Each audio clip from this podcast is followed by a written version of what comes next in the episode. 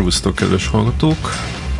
Ez a Tilos Rádió az FM 93-on, egyben a Filmklub Podcast 11. adása. Engem Varga Ferencnek hívnak, műsorvezető társam ma este Libor Anita. Sziasztok! És a vendégünk pedig Mátyás Járon filmrendező. Jó estét, sziasztok!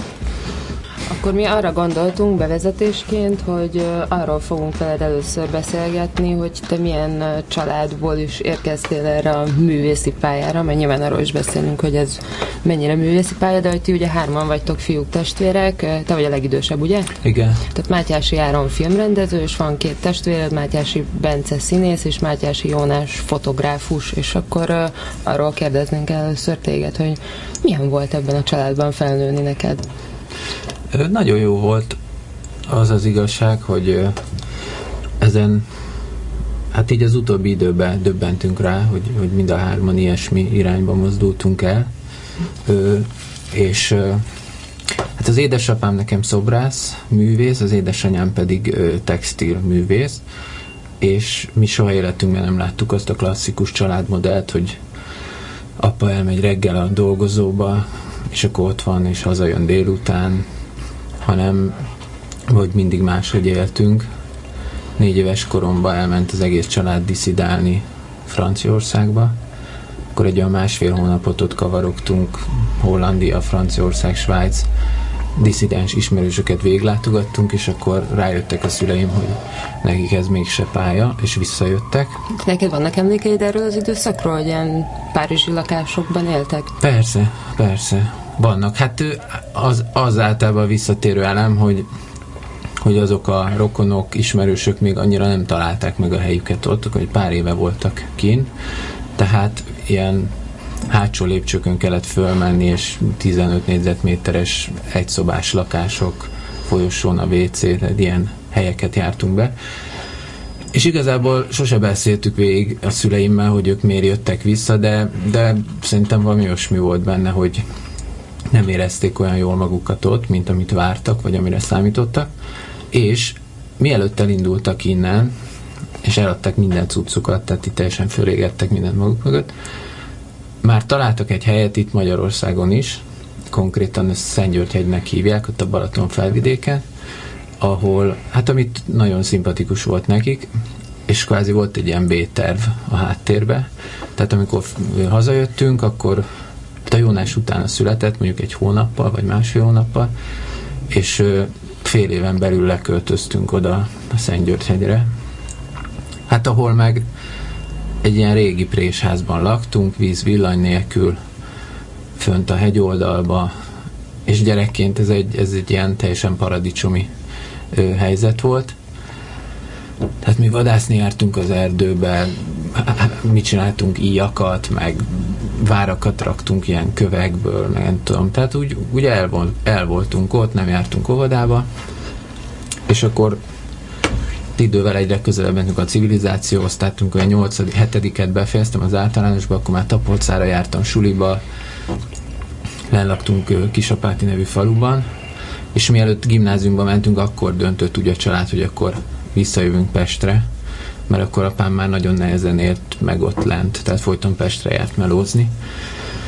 És ez a hosszú sztori csak az, hogy valahogy mindig ilyen furcsán éltünk, és, és egyébként meg nem nagyon, ez, a, ez hogy ilyen színház, film, ez a, ez a világ egyáltalán nem volt beexponálva a családba. Tehát, Tehát, hogy ne úgy képzeljük el, hogy akkor a Bence mindig játszott, te őt rendezted, és akkor nem, nem. hogy ilyenek...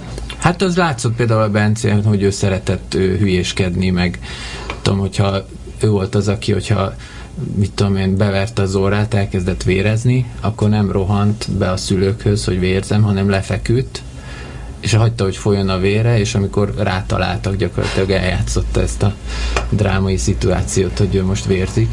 Tehát ez, ez, ez az emlék megvan róla. De szerintem valahogy gimnázium magasságában alakult ez így ki, hogy mi ebbe az irányba elmozdultunk. De az, az, a, az a minta, hogy, hogy kvázi egy ilyen elég szabad életformát éltünk, az, az volt meg előttünk. Tehát az, hogy valahogy úgy is lesz valami, majd csak lesz Bocs, csak annyi, hogy a, a telefonálók mondjuk, hogy ne, ez most egy nem egy betelefonálós műsor, úgyhogy nem, ne telefonáljátok be. Igen. És hát szóval mindig volt kaja az asztalon, és akkor ugye el voltunk. És most már a felnőtt életetekben, hogy mind hárman ilyen művészek lettetek, ti mennyire vagytok összekapcsolódva? Mit csináljunk ezzel a telefonnal, Feri? Se, semmit, majd én nyom, intézem. Akkor mi beszélgetünk az Áron Hát annyira nem, így voltak korábban mit, szerintem azt gondolom, hogy ha úgy alakul, akkor majd leszünk, meg ha úgy alakult, akkor voltunk is. Ö, De hol dolgoztatok már együtt? Hát nem tudom, volt egy diplomafilmem, amiben játszott a Bence, meg volt egy másik vizsgafilmem, amiben játszott a Bence. A Jónással nem is tudom, lehet, hogy már volt, hogy fotózgatott valami munkákba, de hát így felnőttünk, és akkor úgy mindenki csinálja maga életét. A Bencével volt, hogy sokáig zenéltünk együtt, tehát az volt a közös, még gimibe is volt egy zenekarunk, és aztán a... A legendes Sharon Stones. Igen, igen, az volt a neve. És, és utána meg a főiskolán az ő osztálytársaival, akik gyakorlatilag a hoppárt társulat manapság, velük volt egy zenekar, ott meg főleg ilyen feldolgozásokat játszottunk. Tehát inkább az volt az ilyen közös működés. És ennek a zenekarnak mi volt a neve? Tom Prince and the X, az volt a neve. És a főiskolára elsőre bekerültünk? Nem.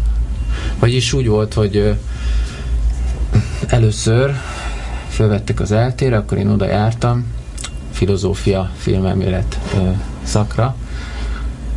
Azért, mert a gimibe azt mondta egy tanárom, hogy a a filmművészetihez kell egy diploma, tehát valami bölcsész dolgot el kell végezni, ez később kiderült, hogy az én időmben már nem így volt, inkább hátrány volt, hogyha valaki már járt egy suliba, leginkább ilyen bürokratikus okokból. Szóval én az eltére jártam, és akkor elsős koromban felvételiztem operatőrnek, ö, valamilyen teljesen kicsavart logika alapján, hogy hogy az biztos jó, hogyha megtanulom azt is, mielőtt rendező leszek, valószínűleg egy ilyen Hát nem tudom már, nem tudom megindokolni, hogy miért volt ez, de akkor elmentem felvételizni, és akkor ott a futómutogatós fordulóban estem ki, és az azért tanulságos volt, tehát én szerettem fotózgatni, vittem mondjuk 12 képet, és a Kende tanár úr csak annyit jegyzett meg a prezentáció végén, hogy az nem tűnik föl magának, hogy egyik képen sincsen ember és akkor így föltűnt nekem, hogy igen, hát egy filmes melóhoz hát legtöbbször embereket szoktak fényképezni. És akkor volt még két évem az eltén, és akkor pont ott így meg, megbetettem a lábam, már találtam olyan dolgokat, amiket szerettem, és a filozófiában meg akkor indult az eltén ez a filmelmélet szak, ami akkor még csak egy program volt, azt nagyon élveztem, és akkor harmadéves koromban gyakorlatilag az fél év folyam beadta a felvételit, és köztük én is, és akkor így valahogy eljutottam a végéig. És vannak még, akiket felvettek abból az folyamból? Hát később szerintem.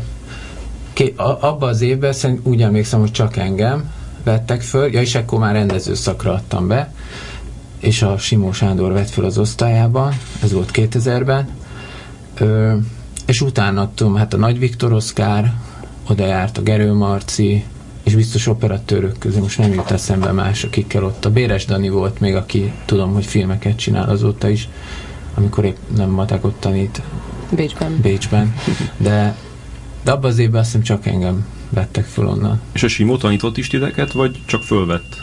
Egy évig. Uh-huh, uh-huh. Tehát volt egy közös évünk, ami hát nem azt mondom, hogy sajnos, mert tök jó volt, de hogy ő, neki az volt a koncepciója, hogy egy ilyen dokumentum képzéssel indít, és akkor másodiktól jön a játékfilm. Nyilván mindenki alig várta, hogy második legyen, mert alapvetően ilyen játékfilmes gondolkodás volt az egész osztály. De nagyon jó, hasznos év volt. Tehát a Sima az nagyon határozott tervekkel rendelkezett, öt évre lebontva. A Miklazics Bence volt a Samesza, ő hívta így, tehát az ilyen segédtanárunk, és akkor leforgattuk a vizsgafilmeket, vágtuk, és akkor szeptember 4-én halt meg, következő év elején, és hát akkor úgy eléggé megfeküdt a társaság. És utána jött az, hogy a Zsombolya János, aki a főtanszakvezető volt, ő megkereste Grün, Grünwalski Ferencet, és akkor ő vett át minket, ő lett az osztályfőnökünk. És őt egyből megszerettétek? Hát azt nem mondom, hogy egyből. Vagy de, hogy megszerettétek? Ö, megszerettük. Ö, de mondjuk nem azt mond, tehát szerint az első pillanattól kezdve egy nagyon közvetlen és, és nagyon szimpatikus ö, tanár volt számunkra, csak hát az ő gondolkozását nehéz megtanulni, vagy mm.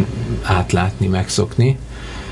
És volt egy-két ilyen nagyon határozott alapvetés, amit így nem is értettünk így az első órán, de mondjuk azzal kezdte, hogy tegeződünk, hogyha nincsen pénzetek, akkor nálunk tudtok enni, meg aludni, és van telefon, azt használjátok, tehát nagyon, nagyon baráti volt az első pillanattól kezdve. És aztán kijelentette, hogy neki a, a film, hogy mondja, a film készítésnek az origója, vagy az a legelső ö, pontja az, az a kép mi meg ott ültünk, hogy nem, nem, az a színész, az a színész, és mondta, hogy nem, a kép, és akkor az körülbelül egy éves ilyen harcunk volt, hogy összehozzunk egy ilyen színészekkel való közös munkát vagy órát. És volt olyan egyébként, hogy ott aludtatok, vagy ettetek, vagy használtátok a telefon? Nem, a Ferinél nem, de, de az megmaradt, hogy, hogy főleg egyébként diploma után, hogy csomót fölmegyünk hozzá, én legalábbis, most többieket nem tudom, hogy ők hogy, hogy élik az életüket, de én tudom, hogy mindig fölmegyek, és hogyha valami meló előtt állok, vagy valamit csináltam, akkor azt megmutatom neki, és a mai napig minden beszélgetésben van három olyan gondolat, ami, ami ilyen meghatározó. És szerintem utólag visszagondolva egy nagyon nagy szerencsém volt nekem.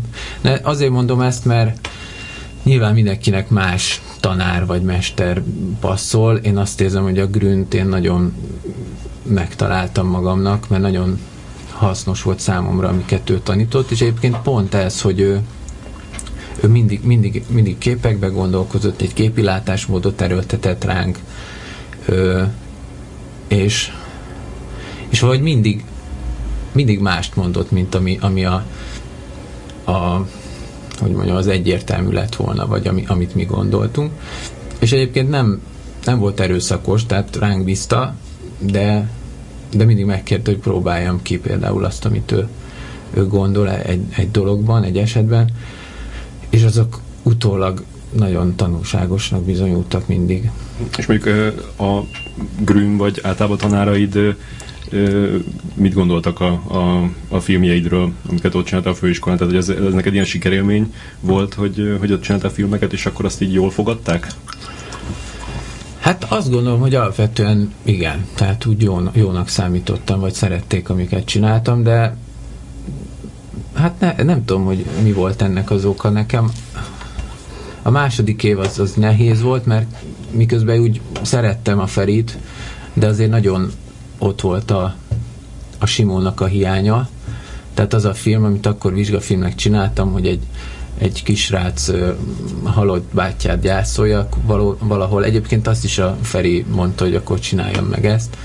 Uh, abból így sikerült kicsit ezt így lezárni egy ilyen filmmel. És onnantól kezdve meg úgy általában szerettek a tanárok, tehát harmadévben csináltam egy Immanes című vizsgafilmet, amit, ami szerintem elég érdekes lett, és az már biztos, hogy a Ferinek a hatása. Ez egy Jónás Tamás versből készült, és a mostani feleséged Vas Teréz Igen, játszik benne. Kovács Krisztián. Hát egy monológ, monológ film volt, az volt a feladat, hogy kaptunk szövegeket, és abból egy színésszel egy monológként kellett megcsinálni, és akkor Győri Márk volt még, aki nagyon, hát ő volt az operatőr, meg gyakorlatilag együtt csináltuk az egészet. És itt lettetek egy ilyen nagy csapat, akár a Terézzel, akár a Márkkal? Hát igen, a Márkkal mindenképpen, mert akkor a 42B terembe volt az ő az operatőri terem, azt a Márk gyakorlatilag nem az, hogy lefoglaltam, de gyakorlatilag ő volt benne folyamatosan, a bevitt egy gépet, és akkor ott lehetett vágni, meg dolgozgatni ezt az immanest, ezt ott vágtuk össze.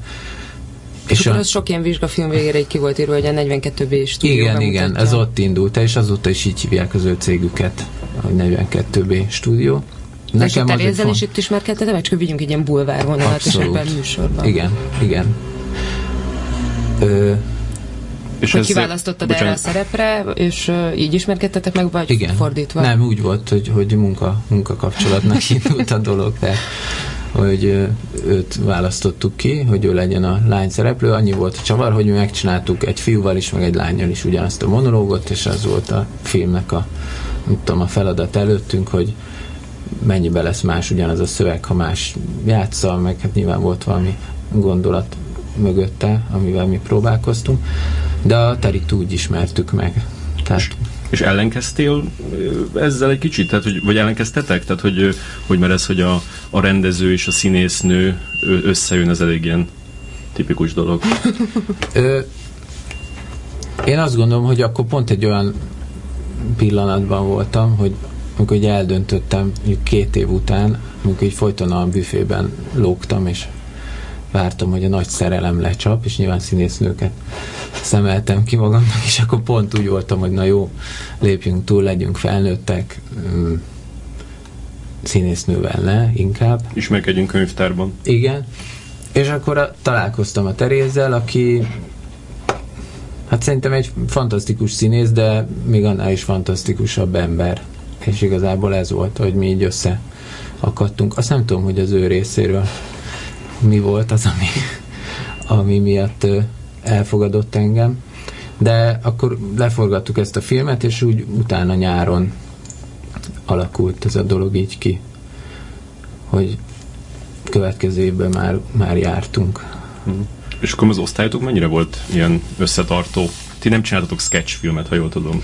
Nem, nem. Egyszer volt egy, egy kísérlet rá, amikor nem volt pénz vizsgafilmre, és akkor az operatőri osztálynak a, a vizsgafilmét kellett rendeznünk, és ott kitaláltunk valami koncepciót, hogy hogy kapcsolódjanak össze az etüdök, de hát nem lett belőle semmi. Én azt gondolom, hogy a mi osztályunk nem egy ilyen látványosan összetartó osztály volt, de azt bírtam, hogy, nagy, vagy nagyon tisztelt mindenki mindenki, tehát ö, jól tudtunk együtt dolgozni, meg ülni, meg, meg egy összetartó csapat voltunk, és amikor helyzet volt, vagy úgy sarkunkra kellett állni, akkor mindig mindenki. Igen, mert ugye a ti osztályotok volt a második simó osztály, ugye milyen hányattatott sorsú simó osztályként szerettek rá hivatkozni, egyrészt meg, hogy szóval az egész osztályotok történetével összefonódik az a bizonyos kultúrházas adás, ahova elmentetek. Tehát, hogy oké, okay, nem volt ilyen, hogy madzak film, de hogy mint, nem tudom, a második simó osztály, vagy hogy ilyen hivatkozási pontként voltatok, hogy mi Igen. leszünk azok, akik nem tudnak nagyjátékfilmet diplomázni. Mondd már el azt, mi volt ez a kultúrázas dolog, mert lehet, hogy valaki nem tudja, például én. E, e, de ennyi volt, tehát hogy a point már lelőttem, hogy volt egy kultúrházas műsor, ahol behívtak titeket, és akkor ott te Igen. is a nyilatkozók között voltál, és elmondtad, hogy hát az a szégyen teljes helyzet áll fent, hogy nincs pénz diplomafilmre. Ezt az ott gyakorlatilag minden, minden évben meg lehetne ismételni. De ez akkor egy ilyen nagyon de áttörő ez, nyilatkozat igen. volt. Igen, és igazából Szerintem a háttérben akkor már a... Ez 2006, 7? 4. 4, jó. Aha, hát negyed évben volt szerintem. 9 évvel ezelőtt. Negyedévesek voltunk, és akkor már tényleg egy éve ment az, hogy írogattunk könyveket, és nem tudtuk, hogy mikor lesz rá pénz, és egyébként részben emiatt így negyedik, ötödik évünk az eléggé nem azt mondom, semmit tevéseltelt, mert mindenki megpróbált valamit csinálni. És itt a mínusz előtt, vagy a mínusz után vagyunk, amiatt a diplomafilmet van? Ez még előtte volt, egy tökéletesen más forgatókönyv, tehát egy, egy ilyen klasszikus, filozofáló, önmarcangoló, így jöttem dolog, ami, amit írogattam egy évig, és aztán rájöttem, hogy, hogy ebből sose lesz film, és azóta is ott csücsül. Én azt még hozzáteszem, hogy a Feri első órán elmondta a Grün, amikor bejött, hogy jó, akkor most jövő hétre mindenki találja ki, vagy negyed év végére, nem jövő hétre, de negyed év végére, hogy mi lesz az, amiből megél. Tehát egy másik foglalkozás, amit a rendezés mellett ő szeret, megtanul, művel, mert hogy filmrendezésből valószínűleg nem fog az ember megélni. És akkor ezt csak azért mondom, mert mit tudom, negyed, negyedik, ötödik évben nekem nagyon fontos volt, hogy elhívott például a Szász, Szász János ő maga mellé, Először, a tavasz ébredésében dolgoztunk a Gigor Attilával ketten, 8 hónapig, aztán nem lett film a filmből. És ezt elmondod, hogy miért van ez, hogy a Gigor és te is erre ilyen nagyon kedves emlékként emlékeztek vissza, tehát hogy ő is úgy mondja, hogy ez, ez egy ilyen nagyon nagy fordulópont volt. Hogy mi történt ott abban a 8 hónapban? Hát először először láttuk ezt élőben, hogy hogy, hogy néz ki egy ilyen, egy ilyen ö, filmnek az elkészítése. Tehát a főiskolán inkább úgy bedobtak minket a mély vízbe, és mondjuk egy háromnapos forgatást még úgy is lemegy, hogyha éppen senki nem tudja, hogy mi történik és mit kell csinálni, meg mindenki ingyen van, akkor ugye lehet 16 órákat forgatni. Tehát ennek a praktikus része az ott, azzal ott találkoztunk. Nekem azért volt egyébként nagy élmény, mert mert pont az immanens vizsga után jött oda a száz, vagyis először úgy ö, csak úgy gratulált, és akkor utána megkeresett, hogy nem mennék-e dolgozni vele. És mivel ő sosem, akkor látott először, tehát ez egy nagyon nagy kitüntetés, mondjam, kitüntetés volt, volt meg, meg lehetőség, meg hát egy nagyon jó leső dolog. És milyen munkakörbe hívott? Hát ilyen asszisztensek voltunk, először vagy 800 gyereket lekasztingoltunk a augusztus-szeptemberbe, akkor utána csináltunk 6 darab gyártási tervet, minden listát megcsináltunk hatszor, és így folyamatosan változtak a, a körülmények, hogy lesz pénz, nem lesz pénz, párhuzamosan ezzel a filmmel zajlott a sorstalanságnak a előkészítése, majd forgatása. a száz. A száz filmjével, igen. Ez szerintem hát vagy 2003, vagy 2004. Tehát én ott dolgoztam, akkor utána a János elhívott a Nemzetibe, ahol csinálta a Mester és Margaritát, ott kellett nekem ezeket a videóbejátszásokat ö, dirigálnom, ami benne volt. Akkor neked ez egy nagy év volt tulajdonképpen. Hát, vagy két év, és utána ugye el, elkezdtek hívni. Tehát a Szabó Gyöngyi asszisztens, ő lett aztán az első asszisztens ebbe a tavasz ébredésébe, mi abban nem lett film, azt hiszem egy év múlva hívott maga mellé másodasszisztensnek, a, pont a Miklazis Bencének volt valami tévéfilmje, Álhatatosság az volt a címe, akkor ott akkor utána Timár Péter csinálta a Herceg haladékát, akkor oda is hívott, és akkor így belekerültem asszisztensként ebbe a körforgásba, és én nagyon szerettem azt is, mai napig csinálom is, meg szeretem is, és azt éreztem ötöd év végére, hogy bár filmet nem csinálok, de amit a Grün kijelölt feladatot, hogy találjam meg, hogy miből akarok megélni, meg mi az, amit szeretek csinálni, azt úgy, úgy megtaláltam. De azt még most is csinálod, vagy most is csinálnád? Csinálom, uh-huh. csinálom. Hát legutóbb most december elején a pont a Gigornak voltam asszisztense. Terápián? Nem, hanem egy reklámba. Aha, hát így az utóbbi időben inkább reklámokba. Ami ilyen nagy játékfilmes dolog szerintem az utolsó az az egy volt a Verébnek, a Páter Sparrow-nak a filmje ahol én asszisztens Bár most már, mint hogyha Verebes néven futna. A, látom, hogy a film szeretők végén már úgy volt kiírva. Tényleg? Aha. Hát, nem tudom. Felnőtt. Szerintem. Tehát az volt az utolsó ilyen nagyobb film, és azóta inkább ilyen reklámokban. És akkor te rendező is reklámot? Ő ritkán. Most így ősszel bejött egy-két dolog. Én azt gondolom, hogy én pont akkor csináltam meg a játékfilmemet, ami odáig kvázi az ilyen belépő volt a főiskoláról érkezetteknek, legalábbis én úgy képzeltem, hogy na, ha játékfilmet látják a szemlén, itt vagyok, akkor utána majd csak úgy beszippant ez a dolog. Na de pont akkor jött a 2009-ben tavasszal a válság, és akkor szerintem nagyon-nagyon megszorították a gatyamadzagot is, így reklám szinten is, és senki nem kockáztatott, tehát akkor csak azok dolgoztak, akik már úgy ben voltak a... Tehát egy évvel előttem tudom, hogy az Attila, a Gigor, a nyomozó után őt így felszippantott, és őt, ő mai napig melózik. Én gyakorlatilag három vagy négy filmet csináltam az elmúlt három és fél évben. Nem egy reklámfilm. Reklámot. Hmm.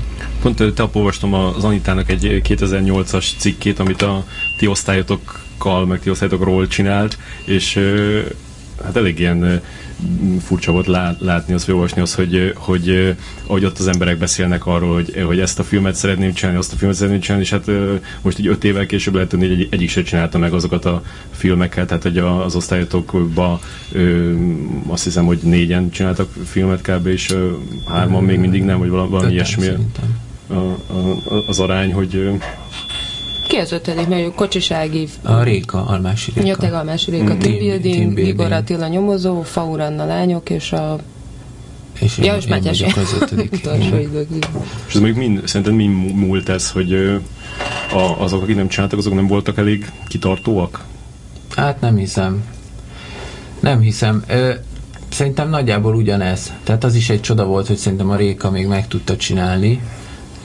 Ugye én 2008-ban forgattam, akkor nyáron, és akkor a következő évben ö, forgatott a Réka, meg a Krasznorkai Balázs is akkor készült egy filmmel, meg a János Inati is, és akkor azok már valahogy így akkor kezdett elfogyni a pénz, és iszonyatosan nehéz lett egyáltalán támogatást szerezni.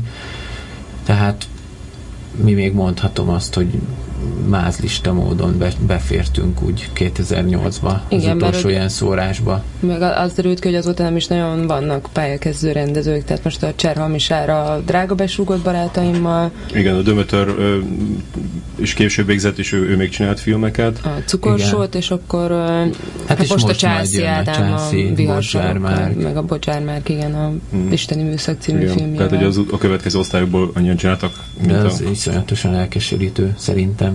Tehát így utánunk szerintem már három vagy négy osztály kijött, akik, akik itt állnak, és és hát, semmi kijött, nem, a nem tűnik. Almási osztály, kijött a, a második Gotárosztály, Gotárosztály, százosztály. És már az enyedi osztály. Az hát igen, most öt. már az enyediéknek ugye jön a, a szintén diplomafilm hiányából elindult uh, Budapest sketchfilm, szóval. Igen, tehát az öt. Mondjuk ez nekem állandó veszőparipám, amit már többször mondtam itt a podcastban, hogy hogy vannak azok az emberek, akik mégis tudnak filmet csinálni. Például azok, akik a dobogóköveket csinálták. és most csinálják majd a Linda És csinálják a Linda visszatért, hogy...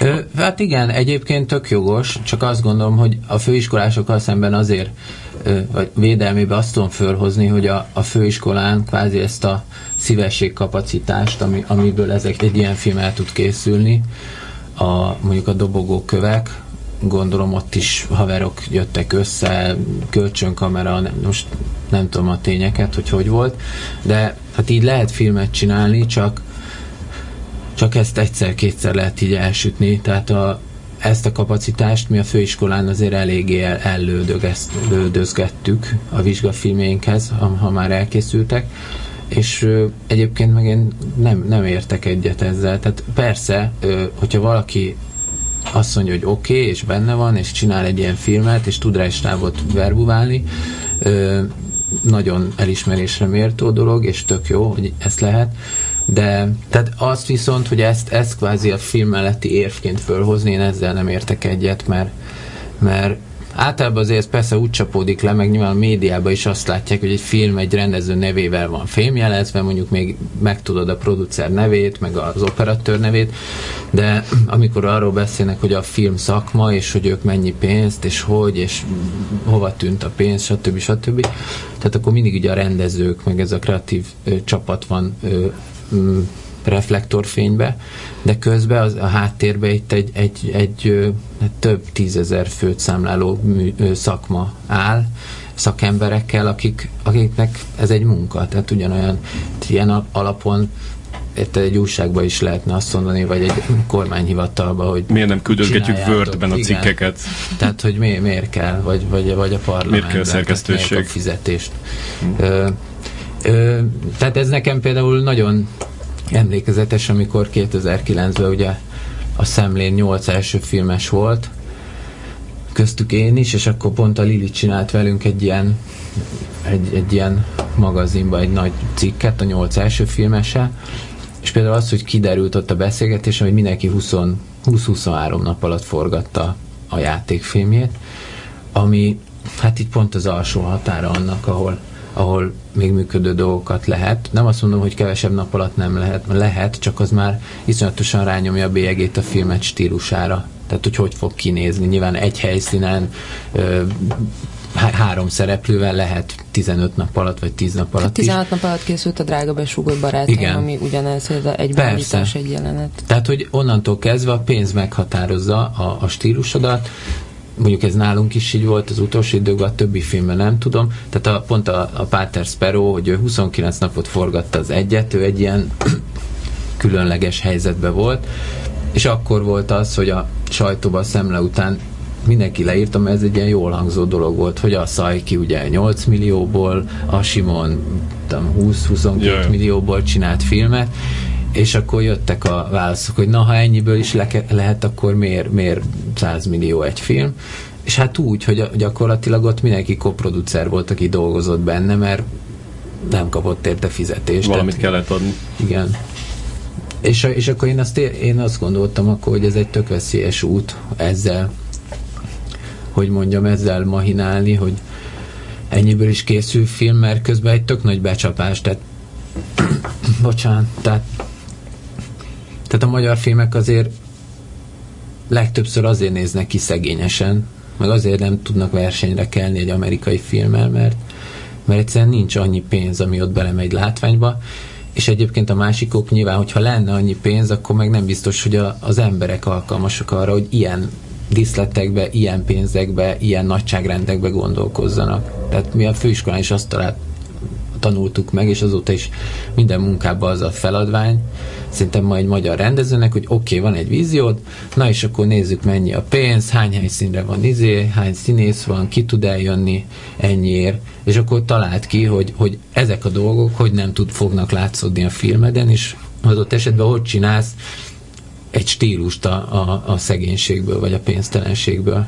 És innentől kezdve rá van állítva a filmed egy, egy útra, vagy egy vonulatra, amiben és ezért nem véletlen, hogy ezek leginkább ugye fesztiválokon szerepelnek, mert ott meg pont azt keresik, hogy van egyéni látásmód, vagy van valami izgalmas gondolkozású alkotói gesztus a filmbe, de hát ami meg a közönségfilmnek nevezett dolgokba általános, hogy látvány, szórakoztatás, entertainment, ahhoz meg az kell, hogy pénz legyen és idő. És nem is azt mondom, hogy, hogy arra kell a legtöbb pénz, hogy iszonyat nagy díszleteket csináljunk, meg, hanem, hanem a forgatási napok.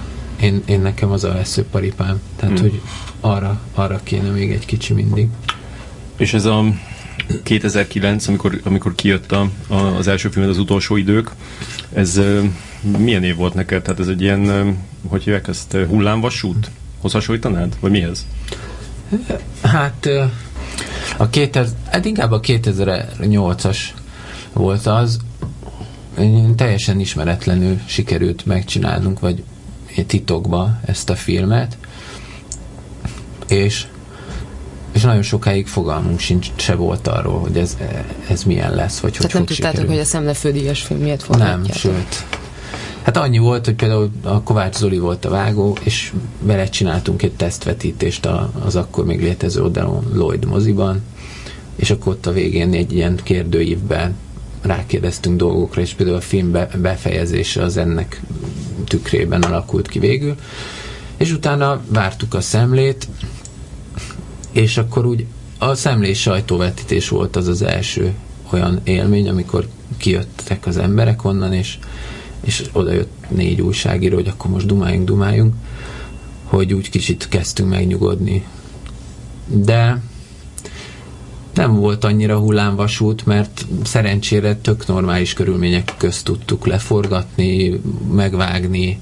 Ugye Bodzsár István volt a producer, tök jól ment minden, sikerült elintéznünk, hogy még egy pótforgatási nap is lehessen októberben. Tehát tök jól alakult, és igazából a 2009-es év az olyan tekintetben volt hullámvasút, hogy ugye szemle fődi, és akkor azt hittem, hogy na innentől egyenesbe vagyok, és akkor én vagyok a király. Ö, és ehhez képest olyan És akkor mit akartál? Tehát azt gondoltad, hogy és akkor most meg fogom csinálni. De várj, mi volt a pofára esés? Hát az, hogy, hogy elfogyott a pénz, az utolsó mondjuk részlet, amit kaptam a filmből, és semmiféle meló nem volt, semmi. Akkor született a, a gyerekünk májusba, és februártól májusig, azon túl, hogy újságokban szerepeltünk, meg interjúkat kellett adni, semmi nem volt. Pont az Zolikával, a vágóval, aki reklámberkekben egy elég elismert és ö, sikeres vágó, ő így végigvitt engem az összes ismerőséhez ponti reklám irányba, hogy akkor megélhetés meló, és semmi nem volt.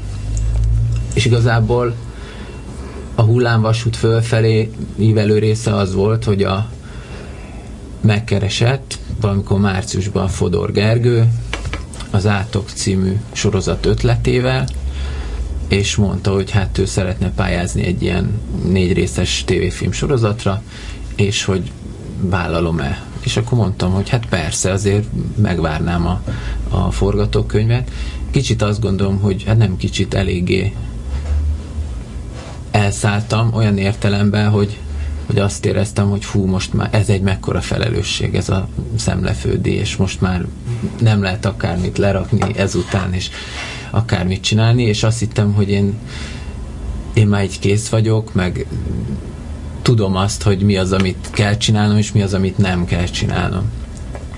És mondjuk így ilyen óvatos voltam. És akkor egy tévésorozat az mondjuk olyan lett volna, amit nem kell csinálnod? Nem, nem azzal volt a, eleinte a problémám, hanem hanem hát, hogy ugye nem volt megírva, és a, a, a, az alaptézis, hogy akkor ilyen tabu témákról, mint anorexia, alkoholizmus, családon belüli rossz viszony, beszéljünk egy sorozatba. Ja. Ez így leírva azért úgy, úgy rejteget magában veszélyeket, tehát kicsit féltem tőle.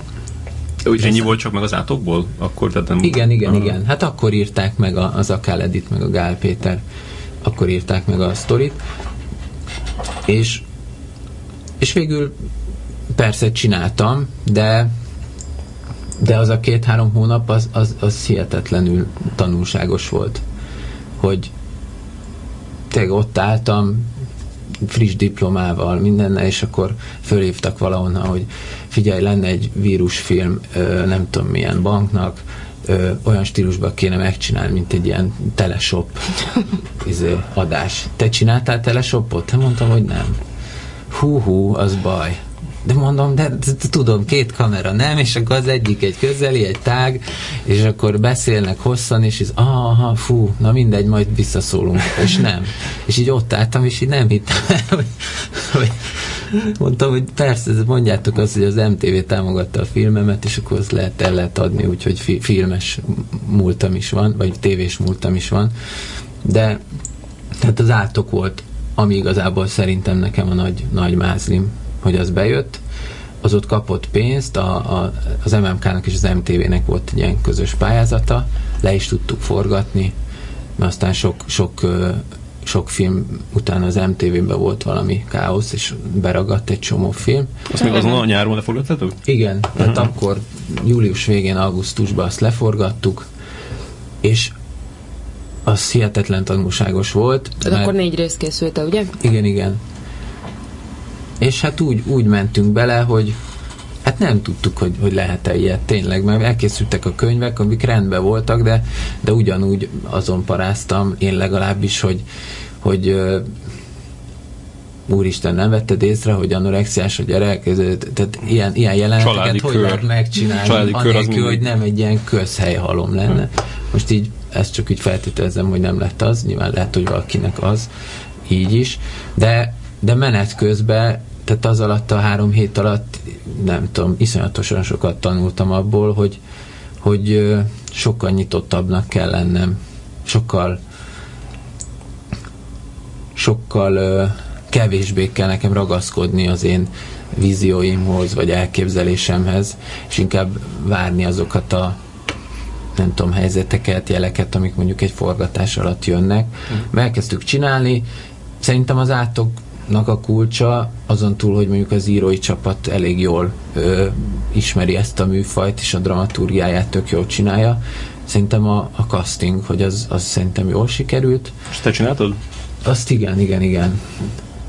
Egyébként teljesen szabad kezet kaptam a Gergőtől, én úgy emlékszem, hogy, hogy azt mondta, hogy ő szeret olyanokkal dolgozni, akiket már ismer valahonnan. Mi az eltérő ismertük egymást a foci bajnokságról, tehát így, mindig egymás ellen játszottunk, valami töriszakos csapatban volt, én meg néprajzosokkal fociztam, mindig ők nyertek. Egyszer nem. De hogy vagy ez is olyan teljesen adhok volt, hogy ez kialakult ez a munka viszony közöttünk, és és onnantól kezdve nagyon szabad kezet kaptam. Tehát a castingot ö, nyilván megbeszéltük, de alapvetően én dönthettem benne, és szerintem ezek a színészek, akik mondjuk a Bánság a Hevér Gábor, Szamosi Zsófi, Pál Fikata, akkor még ugye a Tilo Werner és a német Alexandra, aki meg egy ilyen szentesi, nem is orosházi kislány volt, aki valahogy betévett a castingra. Tehát ők voltak, akik életre keltették ezt a sztorit, és például az nekem nagyon nagy tanulás volt az átok, hogy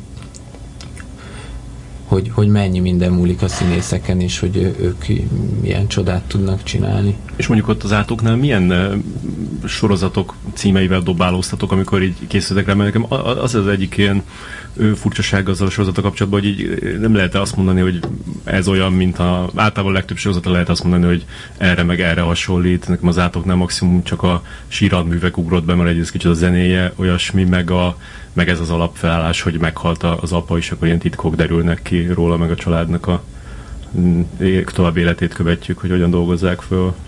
Hát nem, semmilyen. Nem. Hát én, én egyrészt nem volt tévénk, csak egy DVD lejátszónk otthon, és ö, egyáltalán nem voltam sorozat függő, de ismerő sem. Tehát fogalmunk nem volt. Szerintem a mai napig azt gondolom, hogy ugyanúgy csináljuk, mint hogyha egy játékfilmet kéne csinálni, csak valahogy a tévés munkáknál, és ezt nem tudom, de megfejtendő feladvány számomra, sokkal kisebb a para.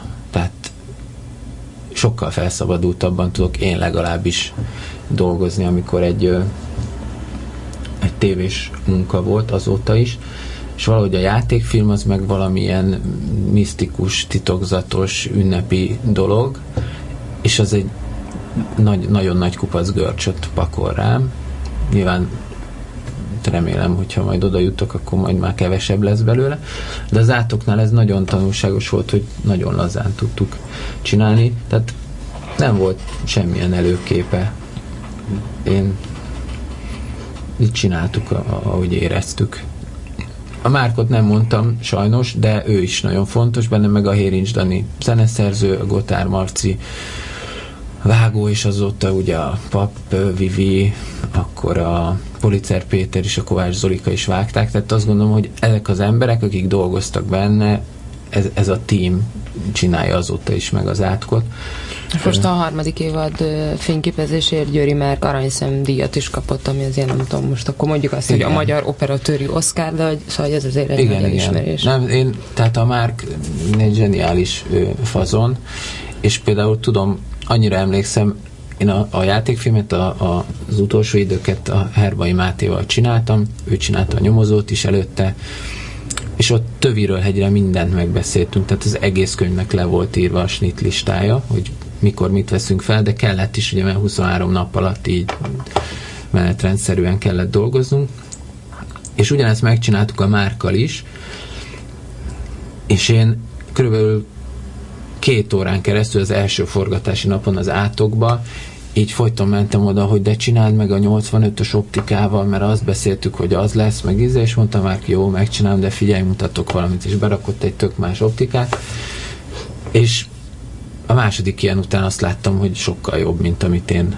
Tehát itt indult ez a tanulás, hogy, hogy oké, okay, hogy megbeszéltük, de valószínűleg. És a Márknak ez a munkamódszere, tehát ő szerintem egy nagyon improvizatív ember, ami nem, az, nem meggondolatlanságot jelent, hanem úgy, úgy beleérez valamibe, egy jelenetbe, vagy egy, egy hangulatba, és akkor ahhoz képes dolgozik, és folyamatosan kísérletezik, folyamatosan ö, ki akar próbálni dolgokat, és épp csinált egy snittet, volt, és ezt mind a ketten azt gondoljuk, hogy van egy snitt egy filmbe, akkor ezt x, x dolgot kell jelentenie, ilyen hosszúnak kell lennie, ezt csinálja benne a színész, ez a dramaturgiai szerepe. Ha ez megvan, akkor pipa, menjünk tovább.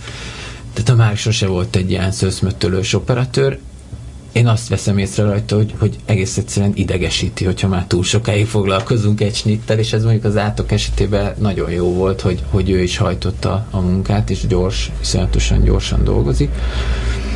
De hogy az ő vizualitása például alapvetően meghatározza azt a hangulatot, ami én a mai napig azt gondolom, hogy az átkot, ha valaki szereti, valahogy ez a hang, van valami sajátos hangulata, és az, az az, ami megfogja az embereket, és ez mondjuk nagyon nagy részben a Márk képeinek köszönhető. Mm. Még a, most egy menjünk kronológiában, hogy kronológiai sorrendben, hogy utána pedig ősszel meg, meg bemutatták a, az, az utolsó időket, és uh, emlékszem, hogy csináltunk előtte ott egy cikket, hogy, hogy a szemlenyertes filmek hogyan uh, szerepeltek a moziba, és akkor, és akkor egy mondtam, hogy pár tízezeres számuk voltak, és utána, és akkor az, azzal fejeztük be az cikket, hogy, reméljük az utolsó idők az a jobban fog és hát aztán kijött, és hát nem hát eléggé siramosan teljesített, hogy azt, azt így milyen volt neked feldolgozni, vagy így vártad, hogy így, így, így, így azon a hétvégén úgy, úgy izgultál, hogy mi lesz, és aztán nagy csodás volt? Hát, az egy fura, fura dolog volt, mert uh, én azt gondoltam, hogy a szemle után tavasszal ki kéne jönni a filmmel, tehát akkor tényleg a csapból is ez folyt. Hozzáteszem valószínűleg azért, mert ez egy nagyon hangzatos cím volt, hogy első filmes nyeri a filmszemlét. Az utolsó idő. Az cím. utolsó idők, igen. Jó, jó címeket És ez mondjuk így, nem tudom, nagyon sok helyen föltűnt.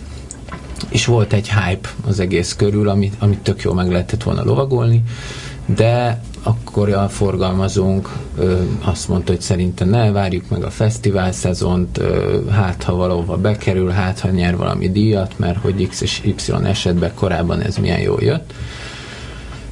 És aztán egy ponton túl ebbe belementem, és ö, ősszel meg valahogy ö, nem tudom már, hogy alakult ki ez az időpont, de, de én azzal se tudtam teljes mértékben egyetérteni.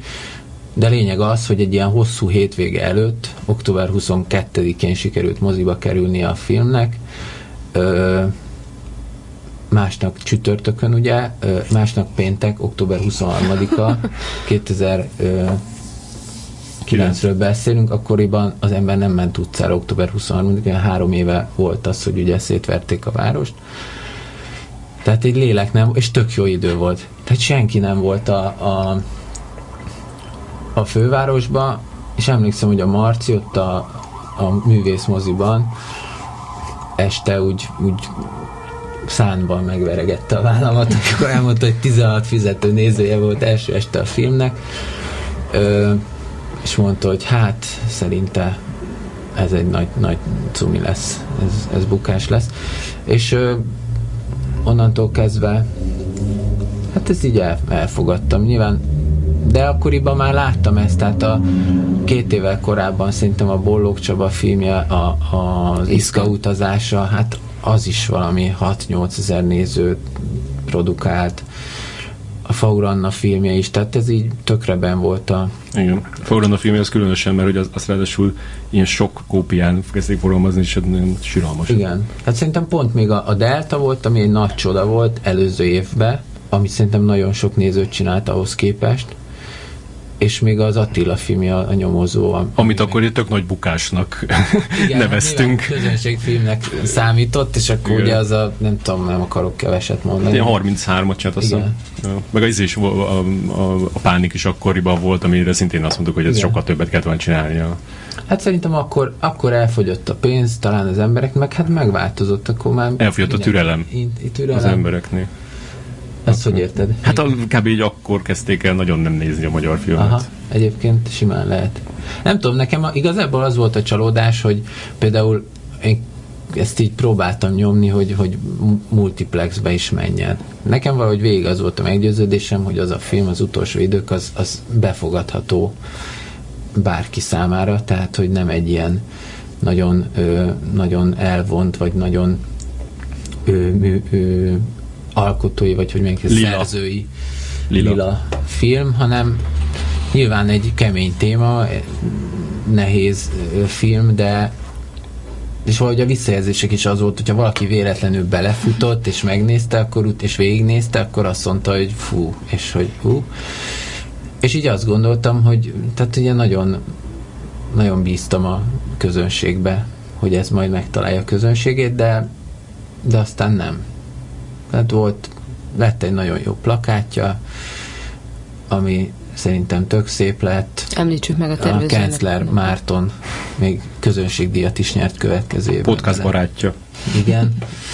Ö, szóval úgy minden klappolt volna, de úgy onnantól kezdve szerintem ez a fajta film, ez nagyon mostoha körülmények közt ö, vergődik itt, de nincs vele baj, tehát nekem az például egy nagyon érdekes, az úgy, úgy a kronológiából kimaradt, hogy a, az átok és a átok előtt még nyár elején csináltam egy ilyen 25 perces filmet a az ott cím, hogy május-június. A hajónapló Az a hajónapló sorozatban, hát a producerem Bodzsár István, ő kért meg, hogy csináljuk egy részt belőle. És akkor azt megírtuk, leforgattuk, és az lett a sors, hogy valamikor fölkerült az Inda videóra, a, a netre. Mm. És akkor ott egyszer csak így néha oda mentem, hogy megnézem, még ki volt írva a nézettség, és egyszer csak láttam, hogy valami 50 ezer, 60 ezer, és így ment föl, és azt tudom, hogy 100 ezer, 100 ezeret átlépte. És akkor az valahogy, hogy mondjam, nem az, hogy kárpótlás, de valószínűleg a, az embereknek a, a gondolkodása is megváltozott, vagy a mozihoz való viszonya. Tehát azt a filmet viszont megnézték százezren, és nekem, mint alkotónak, ez persze, hogy fontos, hogy hányan látják, amit csinálok. És akkor De hol ez van most az utolsó idő? Mert például ugye beszéltünk a Páter Sparrow egy című filmjéről, amiben te is dolgoztál, és most a saját YouTube csatornájára teljes hosszában feltöltötte az egész filmet angol felirattal, és meg lehet nézni. Az utolsó időket hol lehet most megnézni? Hát az is van szerintem az Indán. Az Indán teljes hosszában. DVD nincs kint? Van DVD is volt belőle. Na, hát akkor van DVD. Meg, meg az Inda videón is fönn van most egy, nem tudom, pár hónapja. Nézettséget azt nem tudom, mert most már nem írják, nem tudom miért. Mondjuk ez már többször kiderült, hogy az emberek ingyen szeretnek dolgokat nézni, de hogyha fizetni kell értük, akkor már annyira nem. Például most legutóbb a Fluor Tommy film, ami azt lehetett gondolni, hogy egy ilyen népszerű emberre azért nem 170-en mennek el.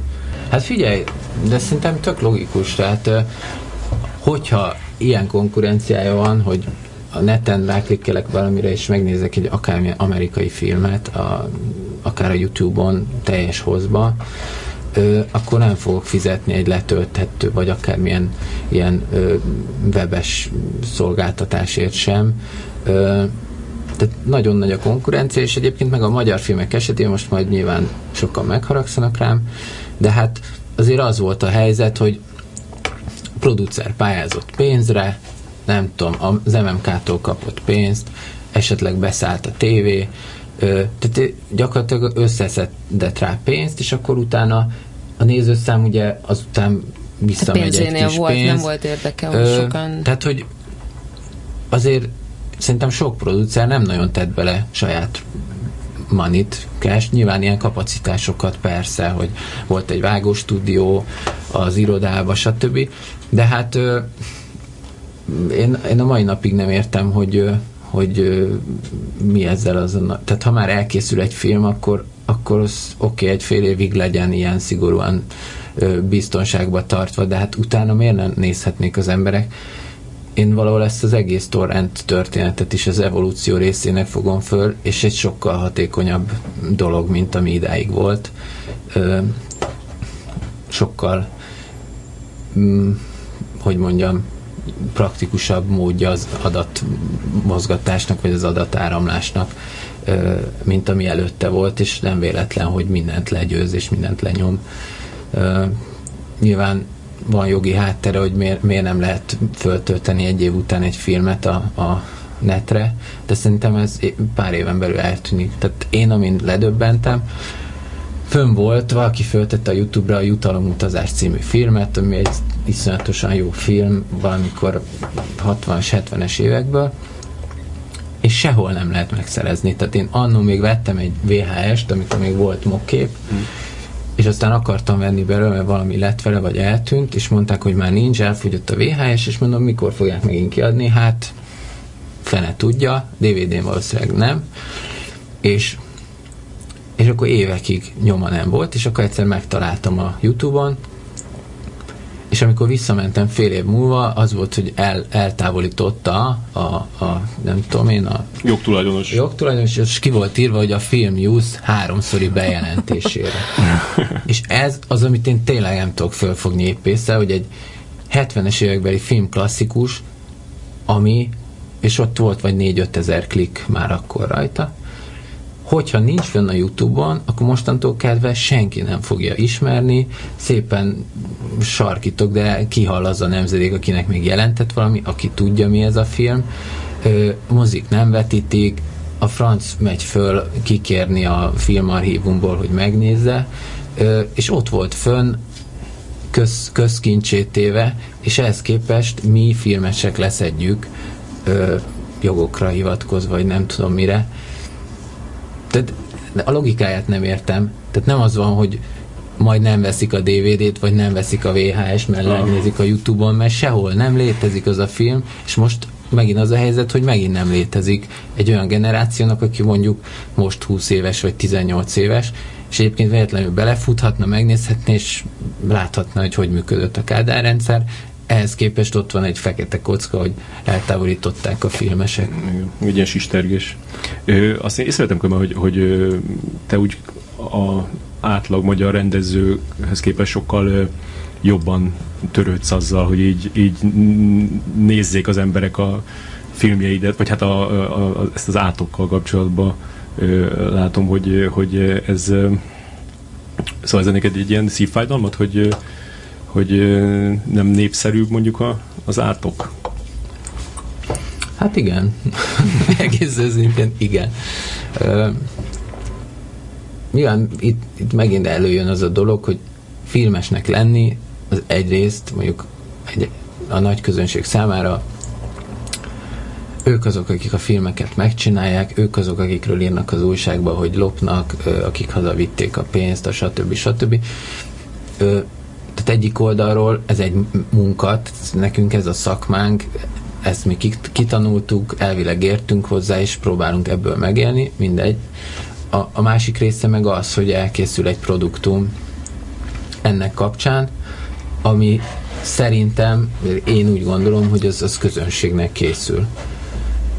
Tehát ö, én próbálok, amikor csinálunk egy filmet, akkor is úgy megcsinálni, hogy azt gondolom közben, hogy ez a közönségnek így jobb, vagy ez, ezt ők szeretni fogják, vagy tetszeni fog. És az átok kapcsán azt érzem, hogy elég mostoha helyen van kezelve. De hány órakor vetítettek? Hát ilyen 3-4-11-kor hétfőn este. Tavaly még az ismétlés az mondjuk vasárnap este 9-kor volt, ami a kettesen, de ott azért meg lehetett nézni, most ez átkerült kedd éjjel fél egyre, tehát kösz. És ö, ehhez képest ilyen 80 ezer ember nézte hétfő esténként, és az a minimális visszajelzés, ami jött, az az volt, hogy, hogy ez úgy rendben van abban a műsorsában az MTV-nek a, az adataihoz képest. Tehát, hogy van egy produktum, amire valaki pénzt ad, amiben, amiben tényleg egy csapat így három-négy hónapon keresztül beleöl energiát, munkát, lelkesedést, elkészül valami, amit adott esetben tetszhet embereknek, és és az utolsó lépés, amit úgy hívunk, hogy, hogy marketing, vagy nem tudom mi, az, az meg nincsen, és gyakorlatilag manapság tök mindegy, mit csinálsz, hogyha nincsen ez a része meg, megvalósítva, hogy hogy jut el a közönséghez, hogy hívjuk fel rá a figyelmet, akkor, akkor az nem létezik. Tehát gyakorlatilag a íróasztal fióknak csinálunk valamit. Most ez nyilván sarkítás, meg közben meg sokan nézték az MTV-be, de de szóval nem, nem azzal van nekem problémám, hogy csak ennyien nézik, hanem hogy az az érzésem, hogy ezt többen is nézhetnék, és adott esetben több ember szórakozhatna egy ilyen dolgon. Igen, és nekem is az az érzésem, hogy, hogy többen nézhetnénk meg, hogy többen szerethetnék azok közül, vagy hogy többen írhatnának róla mondjuk, hogy, hogy, hogy, hogy milyen jó, mert például a, a társas játéknál, vagy a, vagy a, a terápiánál azt éreztem, hogy, hogy ott mindenki ott írt azzal, hogy ez, tehát hogy kialakult körülöttük egy ilyen hangulat, hogy, hogy ha ezt nem nézed, akkor lemaradsz valamiről, és mondjuk az átoknál nem éreztem ezt, tehát így, így sokszor így nem is, úgy nem is létezne, vagy például nekem az volt a, a, az átok élményem, hogy a, Bújdosó Bori kolléganőm megnézte ott a szemlén, és akkor utána mondta, hogy az szappan opera, hagyjad, és akkor oda írva egy cikket, amit most Meg elolvastam, most tudtam, és, így, és így pont, pont, tehát az pont az a cikk, amit most is elolvastam, akkor azt mondta, hogy na jó, ezzel nem kell foglalkozni. Ez, ez, ez, hát utána is most megnéztem a, az első hat részét tegnap este, és tökre tetszett. Beszippantott, és... Az a Mert kivel? A, a kislánya? Nem. Jaj, a Szamosi Zsófi. Az a nyolcadikban. Ő nagyon a két évad között nagyon megnőtt. Igen. Hát felnőtt, akkor volt 13, azt hiszem, most meg volt 15 vagy 16 ja, tavaly. Igen. Ö, hát igen, tehát igazából tavaly azért szerintem volt sajtója. Mm. Most ez ilyen mostohára sikeredett, és én annyira el voltam foglalva, hogy meg tehát le tudjuk adni időre a részeket. Egész össze ezt vágtuk, hogy valahogy ez így elsikadt, de mert hogy akkor azt mondjuk el, hogy ez úgy működik, hogy nyáron forgatjátok, és akkor az azt jelenti, hogy amikor ez össze műsorba kerül az első rész, akkor még mondjuk nincs esetleg igen, kész igen, a 7., 8., 9., hanem akkor még az van tempóban. És lesz negyedik évad különben? Hát nem tudom, ez mindig így valamikor egyszer csak kiderül, hogyha lesz. Mm. Ö, talán nem tudom, elkiabálni se akarom, meg, meg én nem látok bele, hogy ez mi, mi alakítja ezt, hogy egyszer csak lesz egy ilyen dolog. Mi nyilván tökre nyitottak vagyunk rá, meg minden évben úgy fejezzük be, hogy lehessen tovább nyújtani a tésztát, Hát, hogyha lesz, akkor, akkor mi annak fogunk örülni.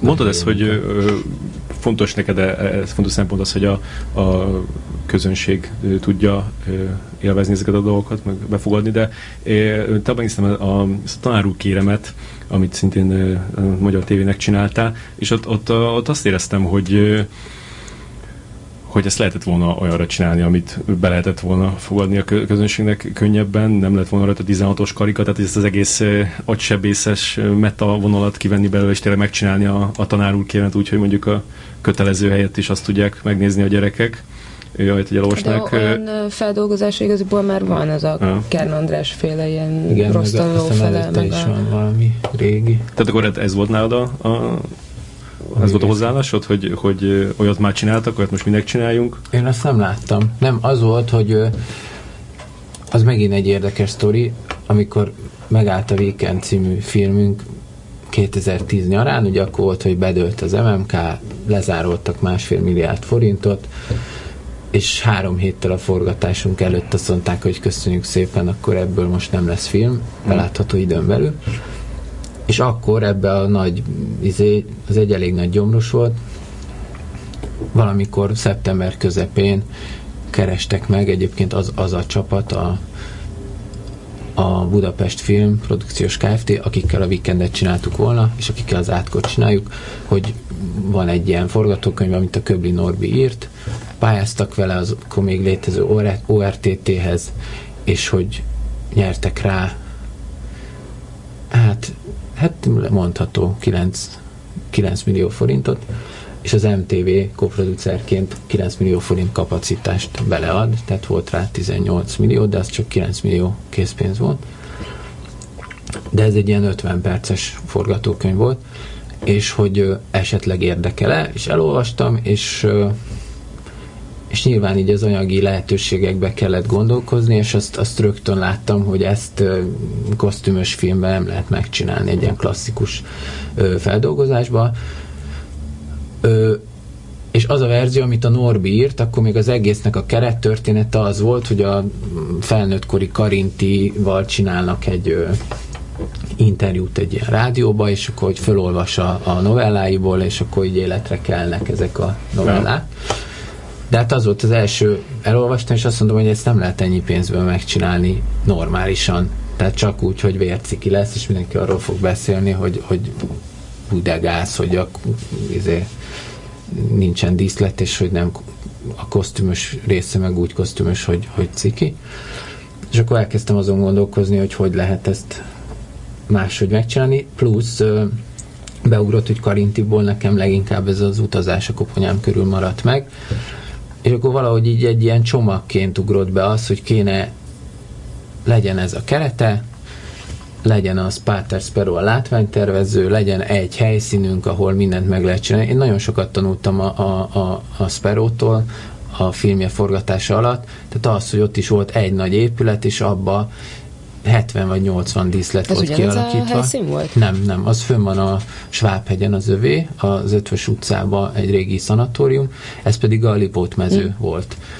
Tehát nála láttam azt, hogy ő nem 360 fokba gondolkozik, hanem, hanem látványokba, snittekbe, és gyakorlatilag egy szobasarokba csináltunk a díszleteket, és tudtam, hogy ő ezt, ezt nagyon jól meg tudja csinálni ezt a hangulatot, és, és akkor beugrott ez az ötlet, hogy mi lenne, ha más lenne a kerete, nyilván nem titok azért, mert hogyha valaki delíriumba témfereg halál és élet közt, akkor egy filmbe belefér az, hogy mondjuk egy ütött kopott folyosón megy, és az nincsen lefestve zsír hanem hát kvázi, hogy ő egy ilyen álomvilágban van. És akkor abba belefér az, hogy nincs pénzünk arra, hogy megcsináljuk normálisan a, a korhű díszleteket. De aztán, hogy elkezdtünk vele foglalkozni a Norbival, ö, számomra tök evidensen kiderült, hogy sokkal több, ennél sokkal több kapcsolat van a két anyag között. Tehát azok az apróságok, hogy például leírja az, az utazásba az egyik ilyen vízióját, és konkrétan egy 16 éves fiú ról beszél, aki ő nem tudom pontosan nem mit, de hogy 16 éves, és a, a tanárunk kérembe pedig 16 évesek ezek a srácok. A találkozás egy fiatal emberben 16 éves, tehát hogy egy csomó ilyen jel volt, vagy az, hogy tényleg vannak benne ilyen versbetétek, így és és akkor az is úgy jött, egy ötlet volt, hogy mi lenne, hogyha kicsit elvinni ilyen kísérleti irányba, hogy ilyen, ilyen képi montázsok alatt valami vers szól, és így azt éreztem, hogy ide kéne valami vers. És tényleg így történt. Google, mondom, Karinti, halál, csuf, nem ismertem a verseit. Karinti, halál, beírtam, és kidobott három verset, és akkor ott volt három olyan vers, ami így, így illeszkedett be. Mm. És mire elkészült a forgatókönyv, addigra tökre meggyőzött engem arról, hogy, hogy ez, ez tud működni. Beleszerettek a koncepcióba. Igen, és, és szerintem még érdekes, mert én a mai napig azt gondolom, hogy, hogy a Karint ez sokkal inkább egy ilyen filozófikus figura volt, csak hát nyilván ezt a népszerű oldalát ismerik legtöbben, meg, meg sokáig azt lehetett belőle megismerni.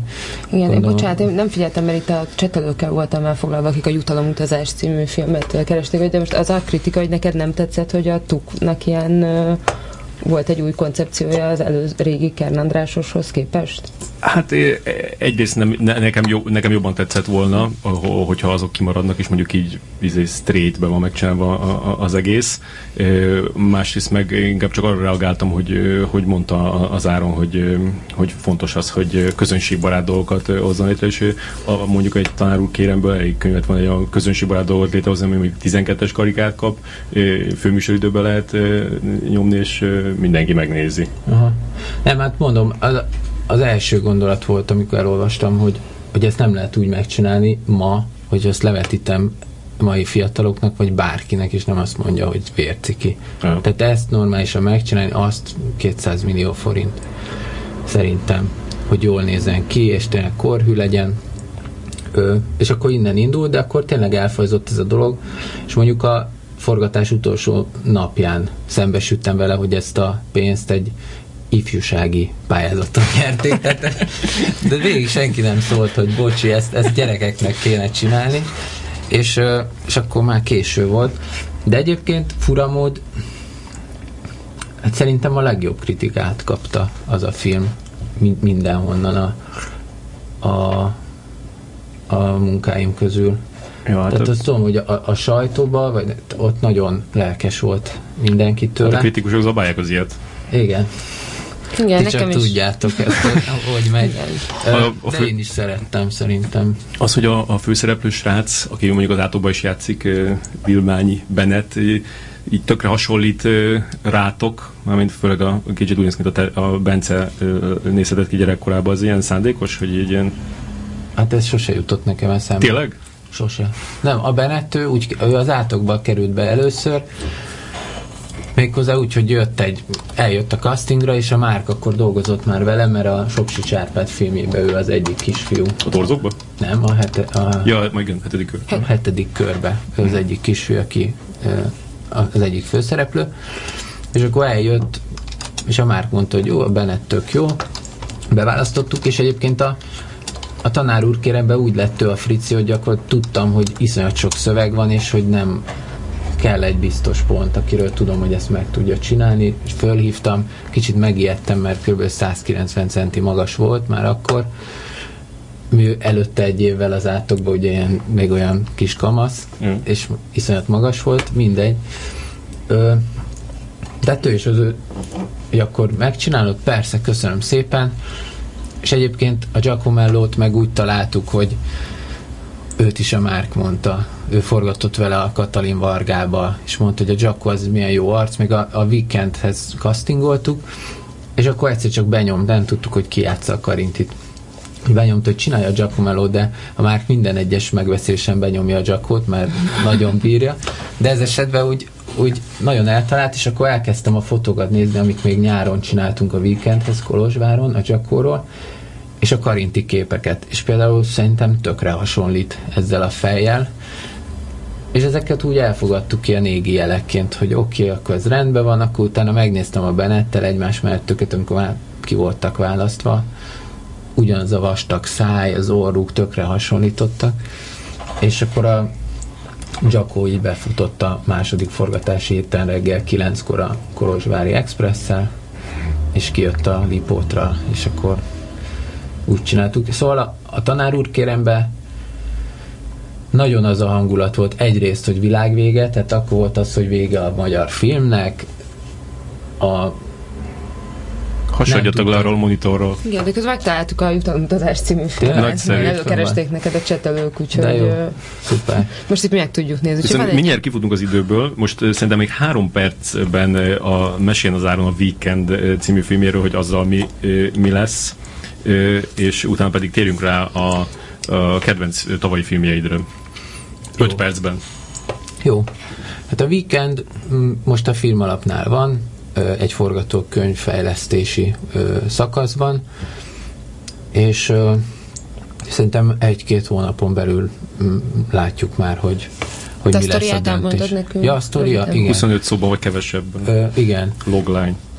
Ö, hát egy kis csapat ö, budapesti ö, hát ügyvéd gazdaságban ilyen jappi, akik így elég, eléggé arrogánsok és magabiztosak, elmennek Erdélybe vadászni, ahol egy kicsit túl arrogánsan viselkednek, és ö, ennél fogva előbb-utóbb konfliktusba kerülnek a, a helyi ö, emberekkel, akik egy ilyen hát egy ilyen furcsa hegyi falut kell elképzelni, ö, és hát az is a bűnük, hogy véletlenül lelőnek valakit az erdőbe, amit megpróbálnak eltitkolni. Hát szeretnénk egy ilyen pszichotriller-szerűséget csinálni belőle majd. De- de- egyszer bocsánat. majdnem elindult ez a film, és hogy ö, egy, ké, volt egy kész szereposztásotok, szereposztásotok, az a, mennyit változott az elmúlt? Három? Három Volt Nagy Zsolt, Gilles Dorka, Igen. Simon Kornél, Hát én, és a én negyedik ember. szeretném velük megcsinálni. Ö, ö, hát nyilván nehéz ügy, mert abba azért hiszek, hogy egy film nem véletlenül akkor készül, amikor éppen készül, tehát ez, vannak ilyen együttállások, hogy éppen egy színész hol tart, hogy él, mi, milyen a közérzete, milyen paszba van, mit jelent lefényképezve, de én azt gondolom, hogy én szeretném velük csinálni ezt továbbra is ezzel a csapattal. Nem öregedtek ki még. Nem, szerintem. Igen, bár a Nagy Zsolt adott egy elég indulatos nyilatkozatot az Origónak a film leállása után, úgyhogy lehet, hogy ott nehéz lesz vette. Akkor hiszi el, hogyha már kamerákkal körbeveszitek. És Hát szegények, tehát többen közülük azért volt nagyon kellemetlen, mert, mert hát melókat mondtak le. És ilyen hosszas telefonbeszélgetések voltak, és azt mondtuk, hogy de ez, ezt a mondatot mondunk nekik, srácok, ha film indul idén, az ez lesz. nem indult, tehát, tehát teljesen de nem indult másik Zsoltnak. film sem, úgyhogy az igaz. Másik se, igen. Még az, a Zsoltról teszem, hogy a, a A Nemzeti Színházzal kapcsolatban akartam kérdezni, hogy neked ez egy ilyen furcsa viszony lehet, hogy Jézus! Mindegy, bocsánat, szerintem. A mikrofonálvány leugrott az asztalról, és, és majd Anita feje felé ment. Szóval, hogy, hogy, hogy egyrészt ott, ott dolgozik a testvéred, viszont onnan rúgták ki a feleségedet. Hogy ilyen feszült, amikor premierre mentek oda? Nem, hát ez egy hosszú sztori volt, ez ott eltelt öt év. Én azt gondolom, hogy egy új igazgatónak szíve joga, hogy elküldjön embereket, csak szerintem hát azért nehéz ezt megélni, meg, meg én azt gondolom, hogy a, a Vas Teréző ő, méltó arra, hogy a Nemzeti Színházban dolgozzon, tehát ő van olyan színész, ö, és azt meg tudom, hogy, a, hogy a, az igazgató nem nagyon ismerte őt, meg a, meg a munkáit, meg hogy mit csinált, és ö, valószínűleg így bekerült a szórásba. Ö, annak meg örülök, hogy a, az öcsém ott tud dolgozni, meg, meg munkája volt, meg őt meg Direkt mondod már múlt időben? Tessék? Direkt mondod már múlt időben? Ö, nem, hát még most is ott van, és ö, hát mit tudom én, hogy mi lesz, de öt éve ott van, hm. és úgy értettem a múlt időt, hogy az elmúlt öt évben volt Jaj. rendes állása, meg munkája. Ö, hát nekünk nem, nem volt könnyű ezt abszolválni, ezt azért mondhatom ezt az elbocsátást. De hát többet meg nyilván nem mondanék most. De hát más, ö, emiatt gondolom máshogy alakult az életetek. Lehet, hogy ha ott maradt volna, akkor nem lennének ö, szép gyerekeitek. Hát biztos. Lehet egyébként, hogy is az, az úgy furcsán jött össze, nyilván utána csináltuk a filmet, tehát azóta nagyon sokat változott az életünk. Azért, hát hogy mondjam, máshogy terveztünk, és akkor ez egy ilyen készhelyzeteli állítás volt. És ezért olyan ambivalens a, az érzésem a, a nemzetivel kapcsolatban, azzal együtt, hogy szerintem most voltunk ott, és hogy nagyon, tehát ilyen európai hangulata van, vagy volt. Még egy kicsit lesz. Igen. De egyébként ebben a podcastban hagyományszerűen mindig vannak baba percek, amikor a gyermekekről beszélnek a vendégek és a Feri. Most akkor te is beszélhetsz nekünk egy kicsit a gyerekekről. Most, most nincs idő. inkább, inkább most a filmek. Nagyon aranyosak. És a, és a tanár úr kérem bejátszik a, a nagyobbik, a Lázár. A kisebbik még nem debütált a vásznon? Nem, de szerintem ő nem is tudna. Tehát az, az vagyunk nagyon érdekes, hogy ugyanabban az életkorban én azt gondolom, hogy a Jakab, a kisebbik, ő vele nem lehetett volna ja. ezt a dolgot megcsinálni, hogy szerepeljen és megcsinálja, amit kérünk tőle. Más karakter. Aha. Jó, hát akkor szerintem gyorsan szaladjunk át két percben a ö, milyen filmek tetszettek neked tavaly. A legjobban indulj hátulról. Hány, hányat sikerült összezedned? Hát én egy olyan nyolcat Na, hát szedtem az... össze. Ö, pont a gyerekek miatt nem nagyon moziban nem nagyon jutottunk el, inkább hmm. az év második felébe. Hát az a film, ami nekem a legnagyobbat Na várj, az, az legyen az utolsó. Az legyen az utolsó? Ö, hát ez így nem, én nem nagyon csinálnék ilyen sorrendet. Mm. Ö, tehát akkor ezt most nem mondom el, többit elmondom, ami tetszett. Mm. Egy teljesen random sorrendben. De mondd el, mindegyik ez mondja el egy mondatot, hogy miért Holdfény királyság, mm. ö, iszonyatosan jó hangulat, ö, sokkal egyrészt ö, de nem tudom, az, az, hogy engem hangulatok fognak meg egy filmbe, rendbe volt, végig kézbe volt tartva, és nagyon-nagyon jó nyomot hagyott bennem, akkor a Skyfall, nem vagyok Bond rajongó, de ettől a filmtől kész voltam valószínűleg a snob, sznobságom miatt, mert, mert ott láttam benne azt, hogy egy úgymond inkább ilyen szerzői filmes valaki rányomja a bélyegét. Szerintem iszonyatosan jó ízléssel volt megcsinálva, minden a helyén volt, és a Roger Dickens operatőri munkájától meg teljesen kész voltam.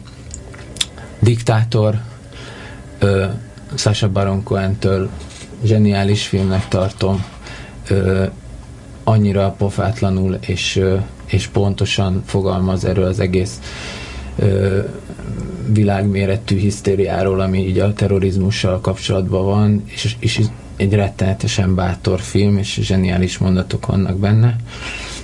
Akkor, hát amit néztem, és úgy tetszett, de hiány érzetem volt, az a Prometheus. Nekem olyan volt, mint hogyha egy fél óra, három óra ki lenne vágva a filmből, és indokolatlan. Tehát te nagy Alien rajongó voltál? Igen, Vagy? igen, igen. Hát az, az első, az, a, ugye a nyolcadik utas, az, az alap, abszolút. Ö, az egy, talán az első DVD volt, amit megvettem. Prometheus meg úgy, úgy tetszett, tetszett, hogy ilyen, ilyen titokzatos, csak azt éreztem, hogy, hogy mintha még lett volna mit mondani, csak el, el lett kapkodva. Tegnap ö, néztük a nyomorultakat, mm. az, az szerintem nagyon rendben van. Ö, nagyon tetszett benne, hogy, hogy úgy, úgy érzelmes, és úgy, úgy sírsz rajta, meg, meg játszik a, a, a könyvcsatornákon, hogy közben kvázi tök jogosan teszi ezt, mert ez az egész musical műfaj azért nagyon erősen épít erre, de pont nagyon jól hozzá tudta tenni azt, amit egy film tud, és egy, egy musical nem tud. Tehát, és mondjuk én lehidaltam, hogy ezek a színészek milyen jól énekelnek, és tehát egy ilyen brilliáns volt, hogy mondjuk Hugh Jackman, ugye azt hiszem Rozsomák, vagy ki, ő egyszer csak úgy énekel, hogy kész voltam. Hát igen, itt már az Oscar gálán az enhetője Hát meg ő amúgy is Broadway-en sok, igen. sok musicalben. Igen, és ezt nem tudod róla, és, ja, és azért hihetetlen pontosak voltak. Magyarok közül mondanám a Bence, Free of Bence, csak a szél. Mm. Ö, egy picit voltam abban is asszisztens, és ö, szerintem nagyon-nagyon tehát az volt az érdekes, hogy ugye nem történik benne semmi, de iszonyatosan jó karakterválasztás van benne, és én nekem külön tetszettek ezek a, ezek a kis jelenetek, amik úgy, ahogy meg volt csinálva a semmi, tehát az a, az a hétköznapiság, a kocsmai verekedés, akkor megy a, az egyik nő az úton, és egy ilyen nagypapai támaszkodik a kerítésre, és dumál, tehát az annyira pontosan, és nyilván azok megkreált jelenetek, tehát a, látszik rajta, hogy egy nagyon erős rendezői kézbe volt tartva az egész, és egy nagyon fontos film volt, tehát amikor a Weekendet leállították, ez a film is le lett állítva egy évre, és akkor azt éreztem, hogy na, ez, ez a legnagyobb hülyeség, tehát hogy egy ilyen filmet akkor kellett volna megcsinálni, amikor ha végre van egy film, ami tényleg annyira mai életünkről szól, azt miért, mi a fenének nem lehet megcsinálni. És a Final Cut, a, ami tetszett nekem. Hát ott leginkább az, hogy azért a Miki bácsi mindig azt mondja Jancsó, hogy a filmkészítés az egy nagyon primitív műfaj, és azért abból a filmből kiderül, hogy az a, az a dolog, egy, egy brilliánsan megcsinált dolog, de pont azt leplezi le, hogy, hogy egy ilyen nagyon egyszerű logika mentén működik az a dolog, amit filmnek mondunk. Tehát látunk képeket egymás után, azok így viszonyban vannak, és megyünk vele, és, és az, amire azt gondoljuk, hogy a művészi, nem tudom, a rendező művészete, az operatőr művészete, a színész művészete, azok valahogy így, így beállnak a sorba, és gyakorlatilag az a film arról szól, hogy ezek nélkül is lehet, jó, nyilván ott van egy rendező, meg egy vágó, aki ezt összerakja, de hát annak is egy logikája volt, ami alapján ők összevágták ezeket a snitteket, hogy hány másodpercenként kell vágni. Tehát az egy nagyon leleplező és elgondolkoztató dolog volt. Na és a legnagyobb gyomrost pedig a Blue Valentine, de azt hiszem az nem az tavaly, film, vagy tavaly előtt, film volt. De az volt idén olyan, amit a Youtube-on néztem meg. Tényleg? Igen. Hát moziban nem jutottunk el akkoriba, és úgy két napig két napig föld, földhöz vert, miközben egy, egy ilyen gyönyörűséges film, és mondjuk a vizualitás az, az lehengerlő, meg a színészek zseniálisak benne. Tehát mindenkinek igaza van, ahogy szerintem kell, hogy legyen egy filmbe. Nincs az kimondva, hogy ki a rossz, ki a jó. Mindenkinek van sora, mindenkinek van értéke, és, és közben drukkolsz végig, hogy ne ez legyen a vége, de be kell lást, hogy, hogy ez, ez a vége.